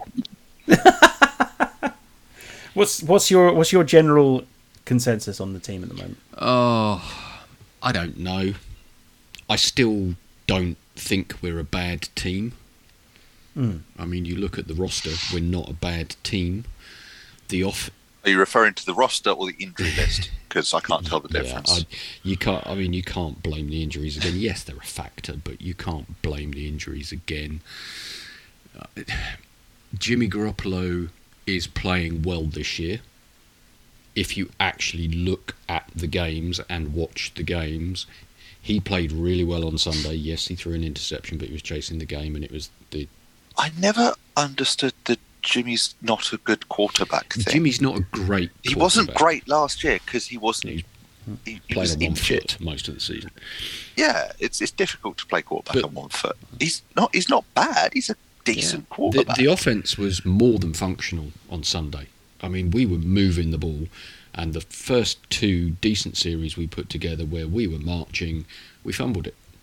Kittle fumbled it, and then Aiyuk fumbled it, and it killed two very effective to that point drives, which then I means suppose- instead of it being 14-14 potentially, we were 14 points down. yeah, I mean those are both unlikely guys to fumble it as well. You know, those are both fairly safe Yeah, pairs of hands. It's like a, a one in a million chance those Aiyuk that. fumbled it after making an insane catch. He just made made the mistake yeah. of getting up again. Um, so you know the offense was functioning. The defense was appalling on Sunday, Mm. and It really was. that is kind of the season in in microcosm to a certain extent. You know, we've had games where the the last time we played the Cardinals, the defense were bawling out. They kept the Cardinals to 17 points. They kept Kyler Murray quiet. They were disciplined. They did their job. The offense didn't come to the party. We haven't got everybody to the party on the same day in the same game. Carl Shanahan is making some frightened game decisions, it seems. I mean, there was a point in this game where we were down chasing the game, we were on their 38 and we punted it on 4th and 13. Marginal, but I'd like to have seen him go for it. Um, he's incidentally got the same record as Chip Kelly at the moment in terms of win Hmm. percentage.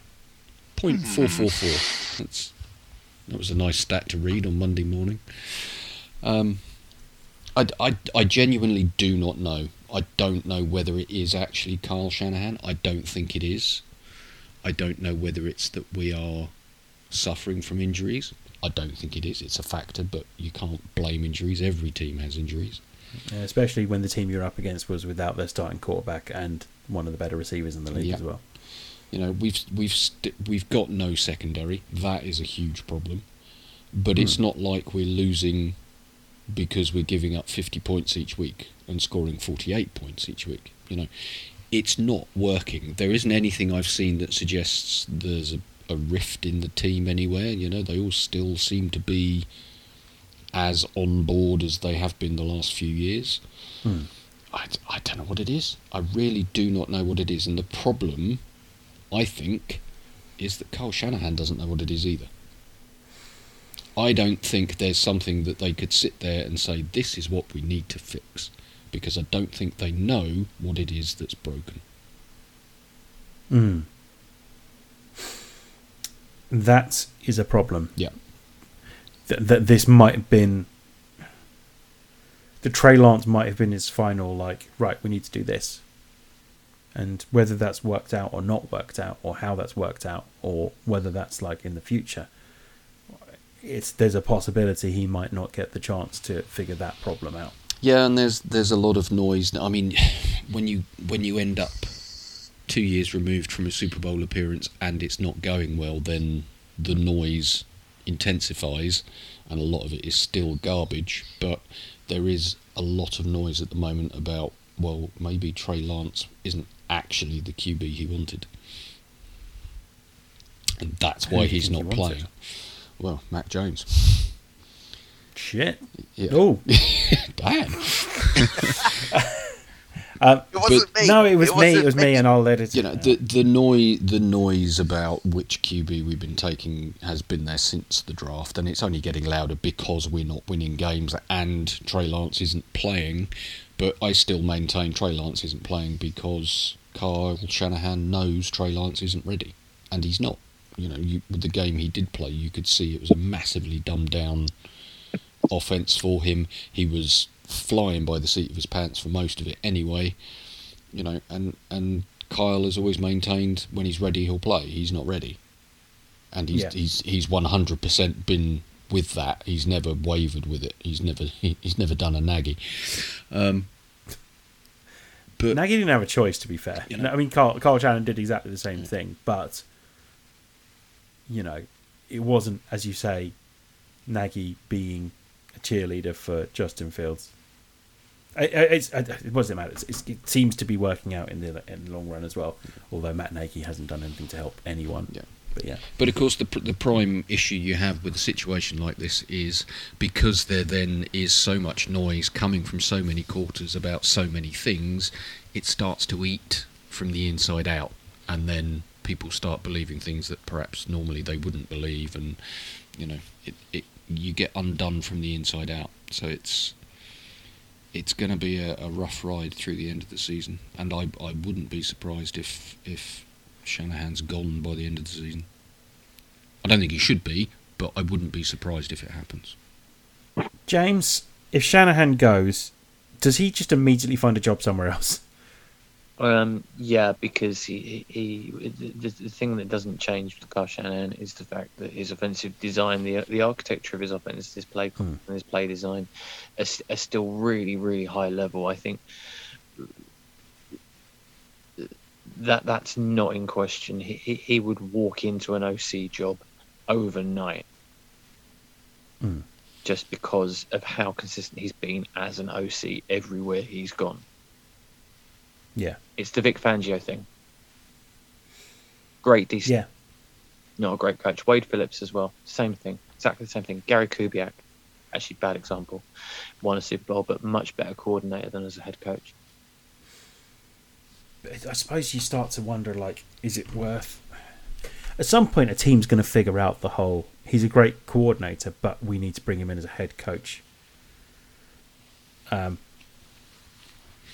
um, and figure out a way of bringing a more player personnel focused guy in somehow. Whether that's like a, surely there needs to be like a like a like a a different role set up so you could do that. But yeah. The approach that um, the Chargers took when they recruited Anthony Lynn, what you got to remember Anthony Lynn was, I, I don't, as far as I can remember, I don't think he'd actually ever been a coordinator.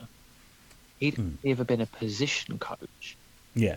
And the argument for that they maintained about selecting Anthony Lynn was that because he'd only ever been, he hadn't been an OC, ever been an OC or a DC, and just been a position coach, was that he was much more mired and focused in train in looking taking care of players.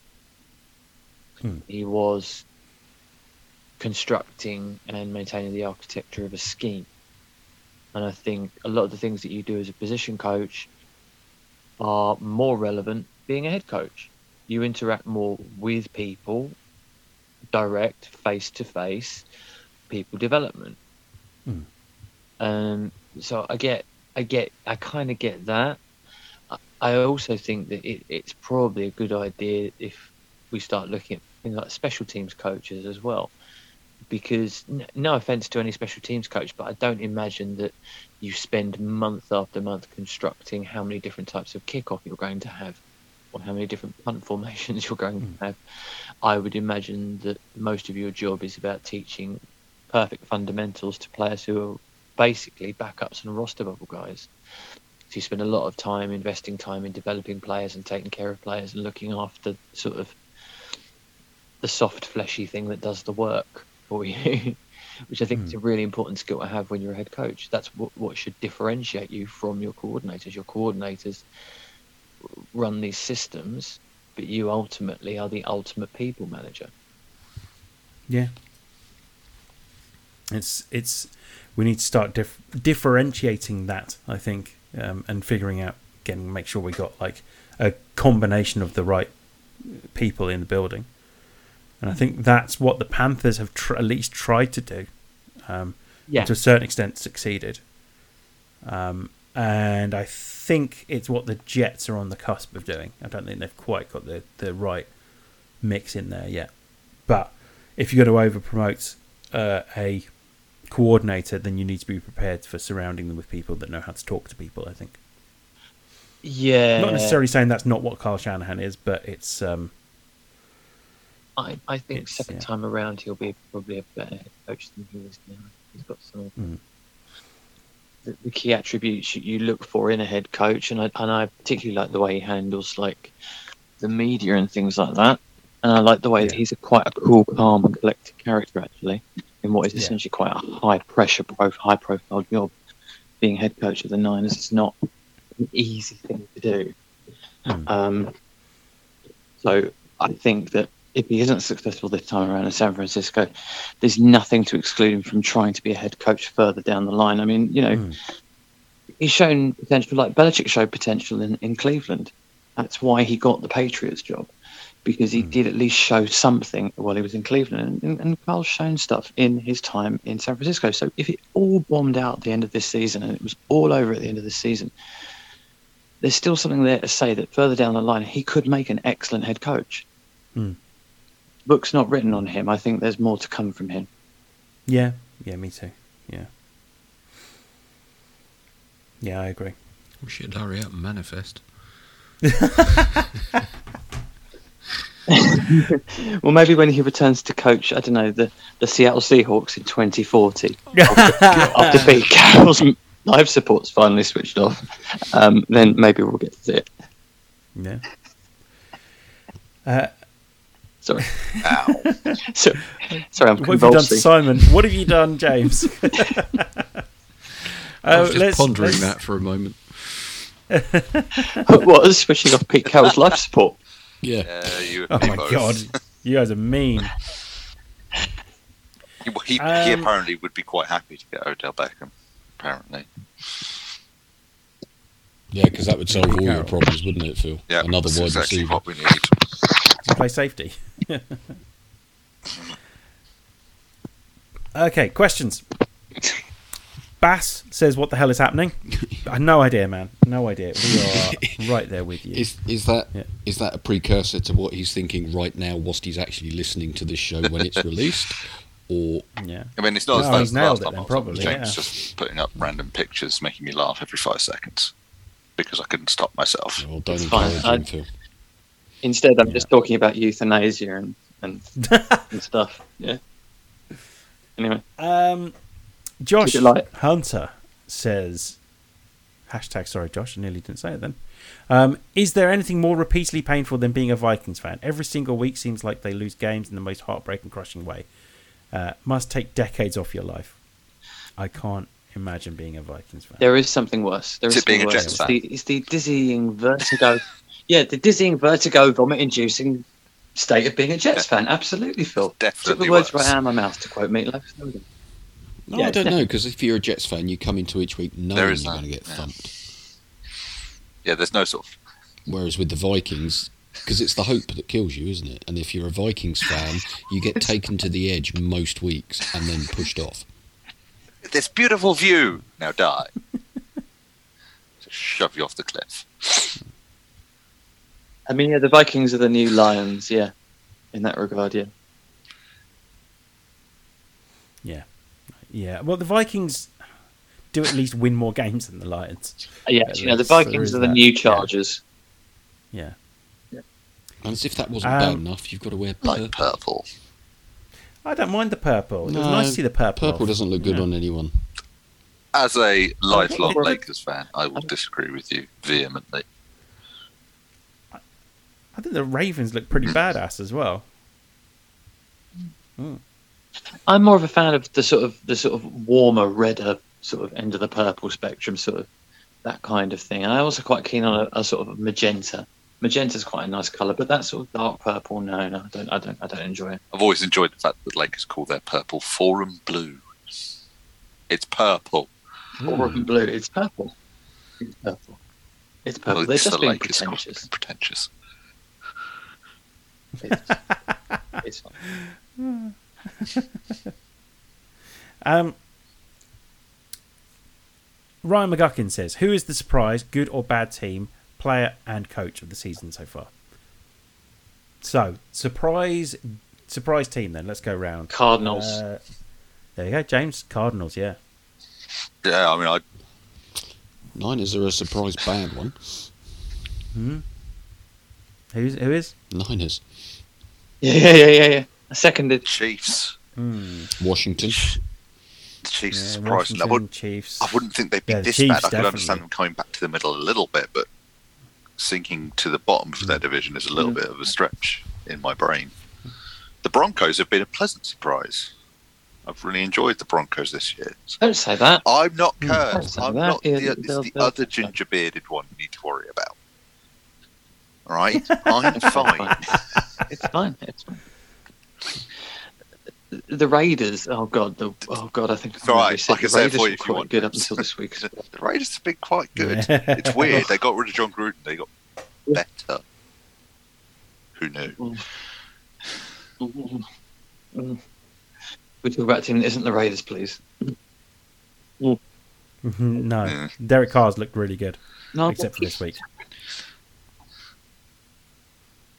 He was nearly my gent of the week just for the sheer amount of s- things he's had to deal with in press conferences this year and how He he's does gone seem about like it. a genuinely wonderful human being.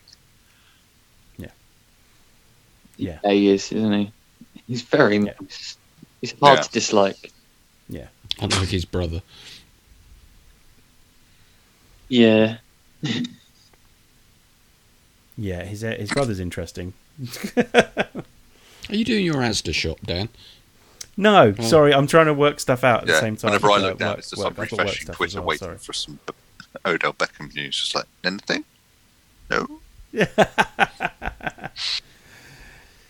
Yeah, sorry. I will stop. It's annoying. You're doing your rotor, aren't you? No, no, it's just uh, kind of actually. um, I'll put it down. So, uh, then, so we've had surprise teams, uh, surprise player. Hmm. I mean, Derek Carr's up there. Daniel Jones. Ah, yeah, I'm, I'm somewhat in love with Daniel Jones. Oh, God. I'm sorry. Is this going to be a Giants bit like a the, I'm more of the a Jet Gladiators moment? Are we going to have to? no. Sure. Um, I um, I, I'm slightly concerned. I'm more of a curse than uh, than the boat. than the boat was. So yeah, but um, yeah, so I, I do apologise. But Daniel Jones is is a player I, I really like. I think he's been playing very well. Uh, I kind of go with that. Daniel Jones is, is up there definitely. Um, Mac Jones try and think surprised me because I genuinely like- didn't see him being this good at all. Because he, No. he came out of college, no, I thought I he was just going completely to be agree with that. bang average, like a, a Colt McCoy Mm. or something along those lines. And it actually turns out he's fairly decent. Yeah. Yeah. Yeah, definitely. Uh, Carson Wentz, I think, has played better. He's than playing a bit more like old Carson Wentz. He's not fully back to Yeah. that, but he's getting there. It's almost like he's recovering from injuries or something. Do, do you think Carson Wentz is playing well, James, or, or that it was expected that he'd play well? I think he was always going to perform to a higher level, being with someone he's comfortable in, Frank Reich. I think the results are still a mixed bag. He still suffers from some of the things he suffered with at Philadelphia, only to a lesser degree. I think he he he, he, he is slowing down a bit, which is good to see. He's not rushing through things quite as much as he was through the first few games that he played this season. But, but, but the old Carson Wentz bad habits do occasionally creep back in. His his, his throwing process will speed up in the pocket because he's got a long, loopy throwing motion, which is not a crime. Um, lots of quarterbacks do. Um, but um, the shoots of recovery are there. I just, I, I, I will believe it when he can string together six or seven really good performances without reverting back to that, Hmm. those bad behaviours, those things that do my head in about Carson. Because uh, Carson Wentz playing at a high level is is as good as it gets. Yeah, he's a lot of fun to watch. Yeah. I think I think he's been better than expected though. I think Yeah, he's better as than expected. I thought, I thought he Hmm. just, I thought he was going to be that guy for the rest of his career. Yeah. Yeah, I, I don't disagree with that. Um, player that's played worse than expected. Then, sorry, sorry, and coach of the season so far. So worse than expected, Tom Brady. Um, Whoa. Joking. Okay. Joe, Okay. Chase Young. Yeah, checking you Oh, listen. yeah. he's not been Yeah. No argument anything here. like he was last season. I don't know what's happened there. No. It's not even like it's a change of Yeah, it's not coaching good, or anything it? else. It's just immediately dropped off a cliff. Yeah. Um. Coach of the season so far? Vrabel? Oh, Vrabel was going to be up there, definitely. Uh, yeah, Kingsbury. King. James. Yeah, Kingsbury's a good shout. Mm. Yeah, and I think he kind of proved that he is worthy of that this week when he had Colt McCoy as his quarterback rather than Kyler Murray. I think you can kind of make a case for Bill Belichick Yeah. a bit. That team is not a great team. Mm. What about Brandon Staley? Yeah, It's To be working on the field, and Mm. he is handling himself Mm. beautifully off the field. I, I mean, his press conferences, some of his responses should be printed and stuck on T-shirts. I'd imagine they probably are somewhere. yeah, I'm sure they probably are. isn't it? Because if at the end of the awards season we have an award for press press conference of press conference performer of the year, how do we decide between Derek Carr and Brandon Staley? How do we decide? Yeah, it's a tough one. Fight. They're no, they're no, they're too nice. Fine, Neither of them would want to. Let's talk about gentlemen. It would just be a Yeah, it hug would take off. forever. Who's going to break the hug first? Oh, that'd be fun to watch though. That'd be nice. Um, yeah, I think coach of the season for me probably is Cliff Kingsbury, with the potential of Sean Payton. Not Sean Yeah. Payton, actually Sean Payton as well for that matter, but um, Sean McVay is what I meant. I, I think I think actually, if we're honest with ourselves, Yeah, what coach has turned made a chicken salad out of chicken poo more successfully than Sean Payton this year? yeah, How dare you I insult mean, James look. Winston, Look sir. no, it's not. It's not an insult. Like look at look at what they look like without him. He's got Trevor Siemian now. It's much worse. Ah, just They didn't throw like Trev. many successful deep shots either because I was going with the Siemian mobile deep threat, but whatever didn't didn't it was it was a long-winded joke. Anyway, um, we're going to move on. so uh, that's that's that question answered. Thank you, Ryan. Uh, we have then the Thursday night game. Oh yeah, football. Yes, actual football. Let's talk about football. Uh, we got the Ravens at the Dolphins. I don't want to spend too long on this, guys. I'll be honest.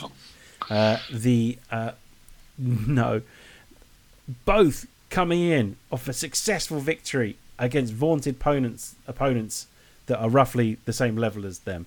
The Minnesota Vikings gave the Ravens a game and arguably probably should have won if not for some uh, anemic play calling in the in overtime that let the Ravens in, particularly with their kicker Justin Tucker. The Miami Dolphins defeated the um, troublesome Houston Texans, who actually put up a bit of a fight for most of the game, sadly, but um, did manage away manage to come away with a victory. There's a possibility Tua doesn't actually start in this one again. He was a surprise scratch in the last game. Um, I mean, James, is there any way the Dolphins can, can actually take this one? it would require a feat of quite a feat of skill, and it would require the, the defense to just uh, be play absolutely lights out. Um, the offensive performance from both teams in that Texans Dolphins games was vomit inducing at points. It was it was horrific. Some of the most comedy in a bad way interceptions I've seen all year. My, my particular favourite was the Tyrod Taylor one where he's running out of bounds and for no apparent reason flips the ball and it travels three yards and then you know it's intercepted. And and I just sat there going did he really do that? But anyway that gives you some idea of, of the standard of, of, of offensive play. And the Dolphins were not much better. And I get and they they won the game by default. And I don't see that the Dolphins even with Brissett a much better a prospect. They'll be spunky they'll be organized but ultimately what you're looking at is you're looking at that offense going against Don Martindale's next incarnation of his defense, which is still just as terrifying, just as inventive and creative in simulating and sending pressure. And it's going to cause them all kinds of problems, even before you get to the offense, which I'll let someone else talk about. Because Just, I mean, yeah. So, so just quickly on the defense, that defense is going to have issues, I think, against some of the better offenses in the league. They are not up against the better one of the better offenses in the league. No. And if they call blitzes, the amount of times they call blitzes in previous games, that offensive line's just really going to struggle. yeah, It's gonna be a problem. It is statistically the worst offensive line in the league. I understand. mm, There It's are not good. there are three of the five Tied for most pressures conceded so Mm. far this season. Yeah. It's over half your line, and they're all at the top of the list. Something like 169 or something crazy. Yeah, that's not ideal, is it? No. No. So, the one saving grace the Dolphins do have is that their defense is reasonably good Mm. um, and is reasonably feisty and can cause problems. I mean, are they good enough to cause problems against this Ravens offense, though? No, I don't think so. I, No.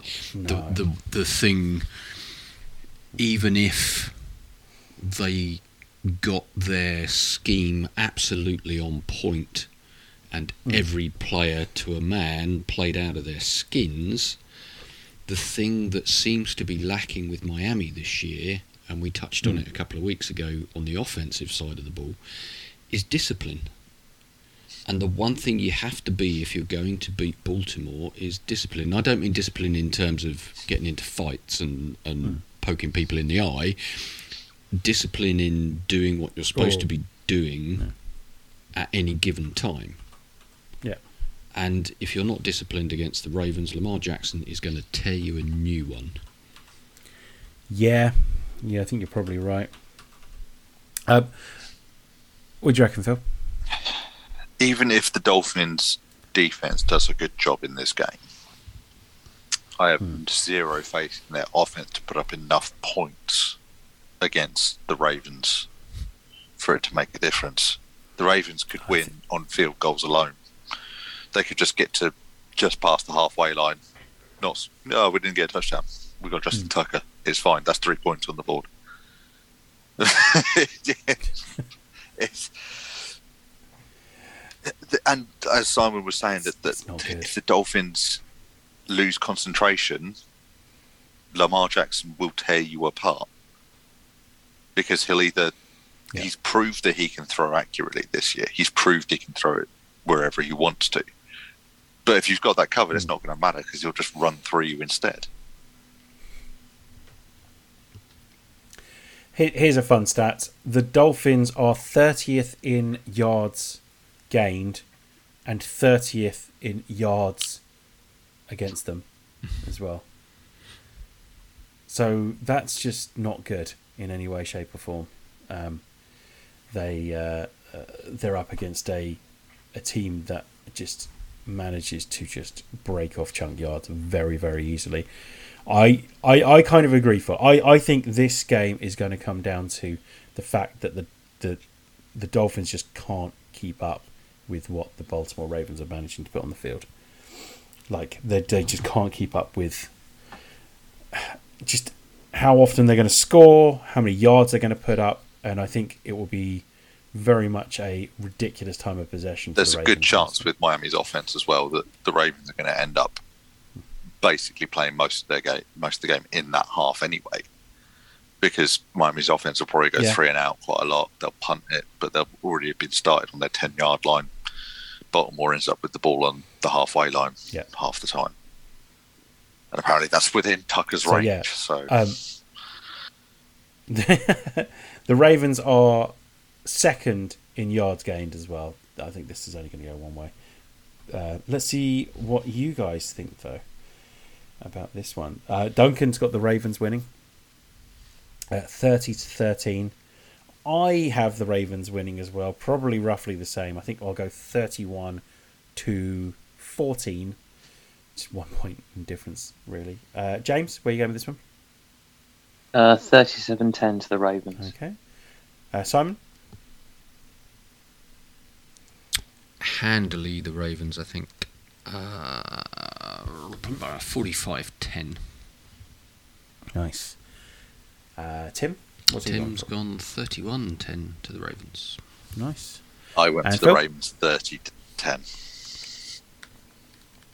Nice. Clean sweep on the Ravens. So congratulations, Miami. Um, it's we've been reasonably good on the Thursday night games. Uh, less good on everything else, though. I think this season. Yeah, let's not look at last week. it was terrible last week. Definitely agree with that. Right. I got your score, didn't I, James? You Yeah, did, that's right. I just wanted to double check. For some reason, I, I had a, a complete blank there. Right, we are going to head off. If you want to contact us, hit us up on Twitter. It's just at Gridiron Gents. If you want to email us, hello chaps at gridirongentleman.com. Do not forget to come join the Discord. It's the pinned tweet on our Twitter account, which is just at Gridiron Gents. Uh, you can come join in fun, have lots of conversations about all kinds of fun things. I swear it's fun. Uh, Phil, if people want to contact you, where can they get hold of you? Uh, anywhere Simon is usually saying something to try and annoy him. You guys are so sweet together. It's crazy. It's, it's, it's Uh, but also on Twitter at Phil Knuckles, on the Discord and everything else. Just look for that name. You're kind of implying that, It'll probably be me. but when you say where wherever Simon is, that like you literally mean wherever Simon is. He does. He, Oh yeah, like I'm physically. lurking he follows me yeah. around. Yeah, Yeah. I mean, yeah, it's a bit concerning. Got but still. restraining orders and all sorts. Thank you for joining us anyway, Phil. Uh, we will be Not a problem. Thank you for having me. No worries. We will be back in a couple of days to talk about the remaining games of Week Ten. Guys, Hmm. Week Ten. Ten. God. Crazy. Anyway, thank you for listening and a sleepy time review as well. Don't forget that. Um, thanks for listening. Back in a couple of days.